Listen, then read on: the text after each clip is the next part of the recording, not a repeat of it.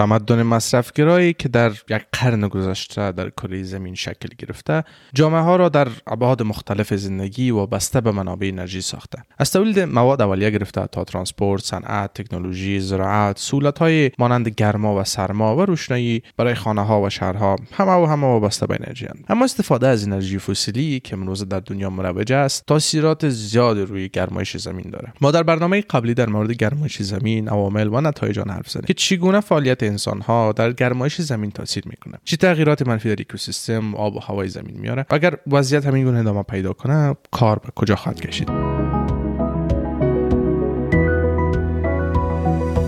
سلام دوستان عزیز. من احمد منصور آمیزی هستم و شما رو به قسمت هفتم فصل دوم پادکست صدای علم خوش آمدید می‌گویم. در پادکست قبلی روی گرمایش زمین تاثیرات و علل و عوامل آن گپ زدیم. اگر شما پادکست قبلی رو شنیده باشید می‌دانید که بحران گرمایش چه نتایج و پیامدهای بدی برای زندگی بشر و آینده زیستن در کره زمین خواهد داشت. در این برنامه روی راه حل های این بحران صحبت می‌کنیم که چه باید کرد تا بتوانیم از بلند رفتن گرمایش زمین جلوگیری کنیم. در ادامه همچنان به این پرسش ها پاسخ خواهیم داد که چه چیزهایی می‌تونم جاگزین انرژی فسیلی شود. تا این دم چه پیشرفتهایی در راستای انرژی سبز انرژی تجدیدپذیر صورت گرفته؟ آیا انرژی تجدیدپذیر ظرفیت رقابت با انرژی فسیلی را دارد یا خیر؟ دنیای متکی بر انرژی تجدیدپذیر چگونه خواهد بود؟ و اینکه آیا یک تمدن جدیدی در حال شکل گرفتن است؟ از همه اولتر می‌خوام به این نکته اشاره کنم که همان طوری که انسان ها در گرمایش زمین رول مونده دارد پس میتون گفت جلوگیری از این فاجعه هم تا حد زیاد به دست انسان است منابع انرژی که امروز انسان ها در روی زمین از آن استفاده می‌کنند مانند زغال سنگ بنزین و انرژی هسته‌ای. از یک طرف اساسی ترین عامل تولید گازات گلخانه‌ای مانند دی اکسید کربن و گاز متان بوده و از طرف دیگر بسیار محدود و غیر قابل بازیافت است. خب همه می‌دانیم که منابع انرژی فسیلی اصلا همان بازمانده حیوانات و نباتات ما قبل تاریخ است که میلیون ها سال قبل در اعماق زمین دفن شدند این مواد در کشورهای محدود قابل دسترس هستند و در همان کشورها هم یک روز بالاخره به پایان می‌رسند. از طرف دیگر در اکثر موارد میزان ضرر این مواد فسیلی بسیار نامتناسب با بازدهیشان هستند. می‌خوام این رو بگویم که همان قدر که مصرف این مواد مشکلات محیط وسیعی ایجاد می‌کنه به همان درجه به اقتصاد جهانی نیز ضرر میرساند. تحقیقات نشان میده که مصرف انرژی فسیلی سالانه 2360 بیلیون دلار به اقتصاد جهانی ضرر میرساند. و طور مثال کشور پرجمعیت هندوستان 70 درصد نیاز انرژی خودش را از زغال سنگ تامین می‌کنه این در حالی است که بازدهی یعنی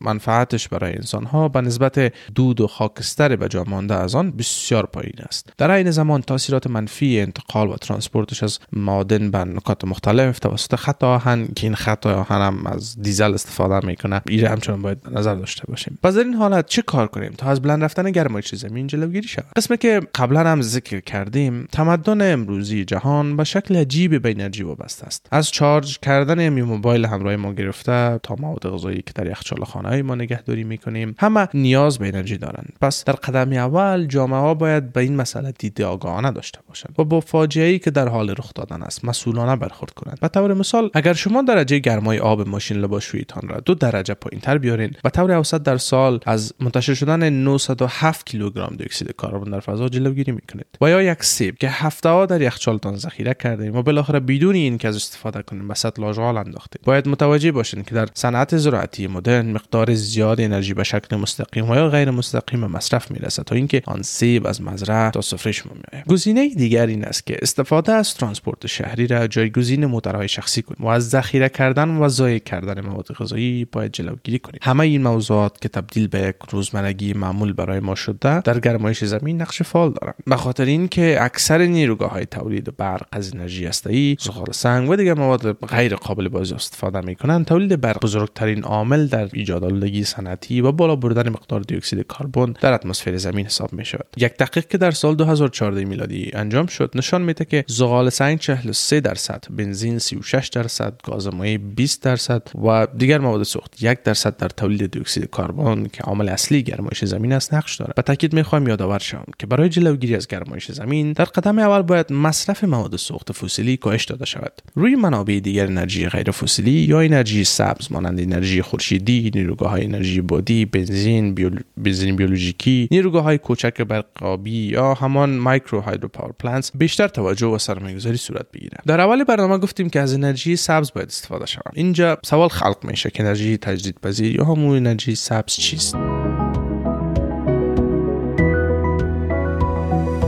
انرژی تجدیدپذیر اساسا به انرژی گفته میشه که مستقیم از طبیعت به دست آمده و با سرعت بیشتر نسبت به مصرف آن دوباره به چرخ طبیعت برگرده. مانند آب نور خورشید و باد که به طور فراوان در طبیعت وجود داره. خب حالا برای بهتر آشنا شدن با انواع انرژی های تجدیدپذیر چند نوعشان را به طور خلاصه به معرفی می‌گیریم. انرژی خورشیدی یا سولار فراوان ترین منبع انرژی است و حتی در هوای ابری نیز می‌توانیم از آن استفاده بکنیم. همچنان ظرفیت و پتانسیل انرژی خورشیدی ده هزار چند بیشتر از نیازی که انسان ها دارند است و این پتانسیل خیلی بیشتر از انرژی فسیلی است. وسایل تکنولوژی که از انرژی خورشیدی استفاده می‌کنند می‌توانند گرما سرما روشنایی طبیعی برق و سوخت را برای اهداف مختلف و کاربردهای متفاوت برای ما ارائه بکنند. فناوری های خورشیدی نور خورشید را از طریق پنل های فوتوولتیک یا از طریق آینه هایی که تشعشعات خورشید را متمرکز می‌کنند به انرژی برقی تبدیل می‌کنند. مصرف یا هزینه تولید پنل های خورشیدی در همین دهه گذشته به شدت کاهش یافته و تبدیل به ارزان ترین نوع برق در روزگار ما شده است. این پنل های خورشیدی 25 الی 30 سال عمر می‌کنند و طبیعتا بستگی به نوع مواد مورد استفاده در ساخت آن دارد. انرژی باد که به زبان انگلیسی به آن ویند انرژی گفته میشه هوای متحرک را با استفاده از توربین های بادی بزرگ مهار کرده و برای ما برق تولید می‌کنه. انرژی باد برای هزاران سال در صنعت کشتیرانی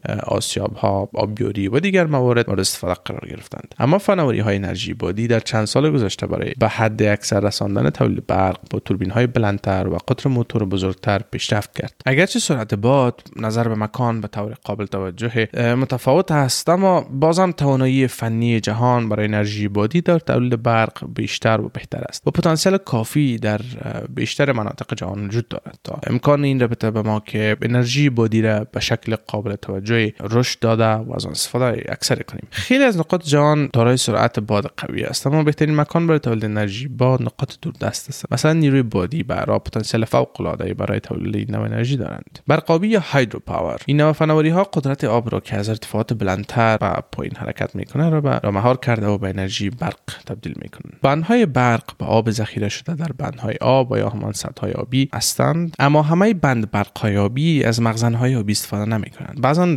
برق آبی از جریان مستقیم دریا و رودبارها ساخته میشه. مخازن برق آبی بیشتر کاربردهای متفاوت و متعددی دارند. مثلا تامین آب آشامیدنی آب برای آبیاری کنترل سیل و خشکسالی و همچنین تامین انرژی برق. برق آبی در حال حاضر بزرگترین منبع انرژی های تجدیدپذیر در بخش برق است که مرتبط به میزان بارندگی بوده بدین لحاظ تغییرات اقلیمی و خشکسالی بالای منابع انرژی آبی تاثیرات منفی می‌گذارد اکنون بیایید به این پرسش بپردازیم که تا این دم چه پیشرفت‌هایی در راستای انرژی سبز و انرژی تجدیدپذیر صورت گرفته.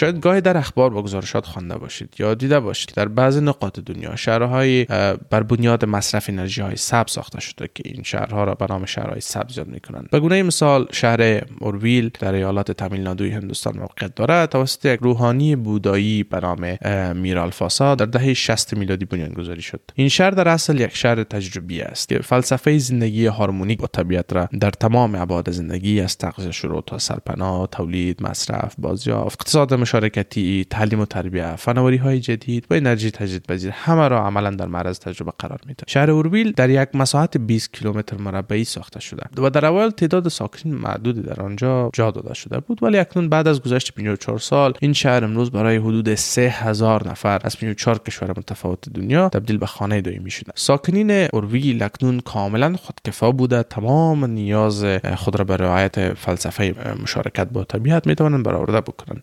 اوربیلی ها که هر کدام دارای مسلک و تجربه متفاوت در زندگی قبل از الحاق شدن به این شهر بودن توانستن طی سالهای متمادی concept های تجاری ارگانیک راه اندازی کنند که این مدل های صنعتی اساسا در محور نظریه صنعت بدون تولید دیوکسید کربن ساخته شده بود و امروز توانستند تا یک حد چشمگیری توسعه کنند آنها نه تنها ضرورت های خودشان را در رول برآورده می کنند که حتی بعض محصولات خود را به بازار آزاد نیز عرضه می کنند به همین گونه مدینه مصدر یک پروژه شهری دیگر است که در ابوظبی در امارات متحده عربی برنامه ریزی شده است. این شهر توسط شرکت معماری بریتانیایی به نام فاستر طراحی شده است. مدینه مصدر به انرژی خورشیدی و دیگر منابع انرژی تجدیدپذیر متکی است. باید گفت که دفتر مرکزی آژانس بین‌المللی انرژی های تجدیدپذیر یا IRENA نیز در این شهر قرار دارد. شهر مصدر با وجود امکانات در جنبه های مختلف زندگی از امکانات رهایشی گرفته تا تجارت و فضاهای تفریحی انستیتوت های آموزشی و مراکز تحقیقاتی و در عین حال مرکز شرکت های فناوری های های سبز نیز برخوردار است. این شهر قسم طراحی شده که به بنیاد شبکه انرژی مستقل خود کاملا بدون تولید کربن کار می کند مد نظر از یک زمین با مساحت 22 هکتار یا 54 جری با 87777 پنل خورشیدی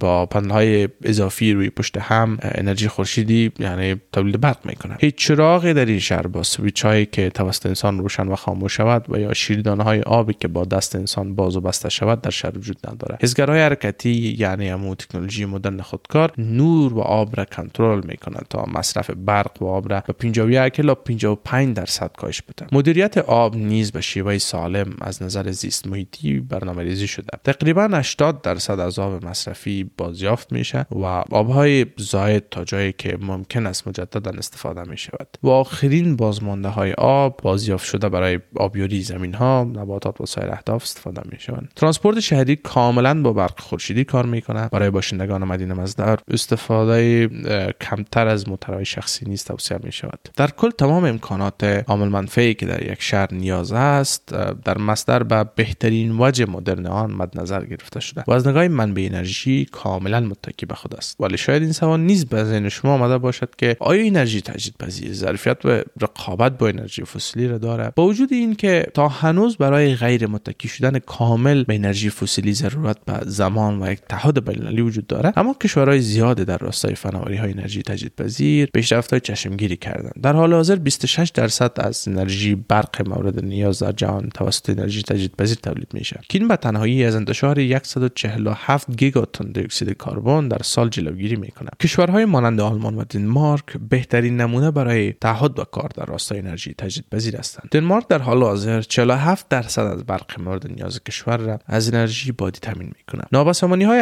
سیاسی کشورهای پیشرفته و صنعتی خصوصا کشور آلمان را که یک قسمت چشمگیر از انرژی مورد نیازش وابسته به گاز وارداتی است و مشکل جدی کمبود انرژی مواجه ساخته. که همین نکته خود نشان دهنده تاثیرات انحصاری بودن منابع انرژی فسیلی می باشد یعنی که انرژی در دست چند کشور در جهان است و در صورت به میان آمدن گشتگی میان دو کشور یعنی اقتصاد جهانی ضربه می‌بینه. اما با وجود اینها چالش های اخیر در کشور آلمان یک موضوع را عملا ثابت ساخت و این اینکه آنده از ایالات های آلمان که در تولید انرژی تجدیدپذیر پیشتاز بودند و در طول سالهای اخیر با سرمایه‌گذاری در این سکتور ظرفیت تولید انرژی تجدیدپذیر را در ایالات های خود بلند بردند در حال حاضر کمتر به کمبود انرژی مواجهند اگر تعهد پشت کار و سرمایه‌گذاری کافی در بخش انرژی تجدیدپذیر وجود داشته باشد نظر به آمار سازمان ملل در بخش انرژی جان می‌تواند تا سال 2050 کاملا متکی به انرژی تجدیدپذیر شود. که این اتفاق شروع یک عصر جدید و یک تمدن جدید خواهد بود. در صورتی که استفاده از انرژی های طبیعی معمول شود. منابع انرژی برخلاف نظم فعلی جهان غیر متمرکز شده انرژی برای همه مساویانه تر قابل دسترس خواهد بود. با وجود همه خوشبینی ها بعض چالش های جدی نیز وجود دارد که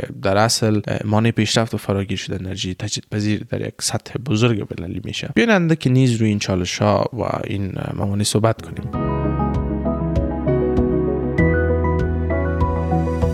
از حدود سال 2010 به بعد تاثیرات ژئوپلیتیک استفاده از انرژی های تجدیدپذیر مورد بحث قرار گرفت. برخی استدلال می کرد که صادر کنندگان سابق سوخت های فسیلی یعنی همان کشورهای تولید کننده نفت تضعیف موقعیت خود را در امور بین‌المللی تجربه خواهند کرد در حالی که کشورهای دارای منابع فراوان انرژی تجدیدپذیر از لحاظ جایگاهشان در سطح بین‌المللی تقویت خواهند شد. همچنین برخی از کشورهای غنی از مواد حیاتی برای فناوری های انرژی تجدیدپذیر انتظار می رود که اهمیت اهمیتشان در امور بین‌المللی افزایش یابد. وقتی شما به شاخص GeGaLo نگاه کنید بعد به درستی شما برای شما ارزیابی می‌کنید که چگونه موقعیت ژئوپلیتیک اکثر کشورها ممکن است در در صورت انتقال کامل جهان به منابع انرژی تجدیدپذیر تغییر خواهد کرد. انتظار می رود که صادر کنندگان سابق سوخت های فسیلی قدرت خود را از دست بدن و در همین حال که انتظار می رود جایگاه وارد کنندگان سابق سوخت های فسیلی و کشورهای غنی از منابع انرژی تجدیدپذیر تقویت شود. انتقال به انرژی های تجدیدپذیر پیامدهای ژئوپلیتیک دارد. مانند متضرر شدن کشورهای صادر کننده نفت که پتانسیل کافی برای دیگر درآمدها را در خود تقویت نکردند. و بی‌ثباتی سیاسی در اقتصادشان منجر خواهد شد. اگرچه مشخص نیست که این گذار به طور کلی باعث افزایش یا کاهش درگیری خواهد شد یا نه. اما یک مطالعه نشان می‌دهد که گذار جهانی از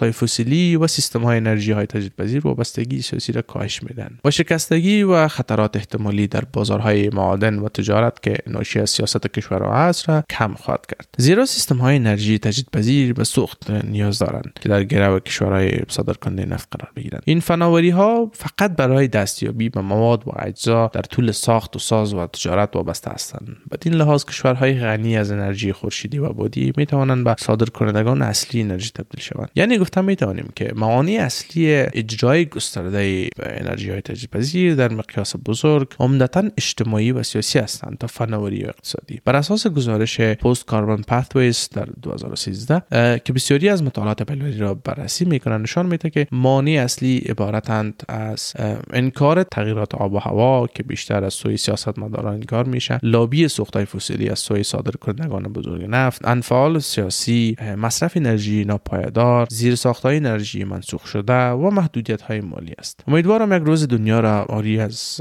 همه این موارد منفی ببینیم. و آرزو دارم همه ما انسان ها به ورزش این سیاره زیبای خود پی ببریم و برای حفظ و مراقبت آن اقدام عملی بکنیم. خب دوستان عزیز اینجا به پایان قسمت دیگر از پادکست صدایم رسیدیم. فراموش نکنید که ما در یوتیوب اینستاگرام فیسبوک و تیک تاک نیز می‌تونید دنبال بکنید. صدایم در تلاش است تا بهترین و جذابترین موضوعات علمی را شما دوستان پیشکش کند ما به حمایت همیشگی شما خوبان نیازمندیم. تا برنامه دیگر بدرود.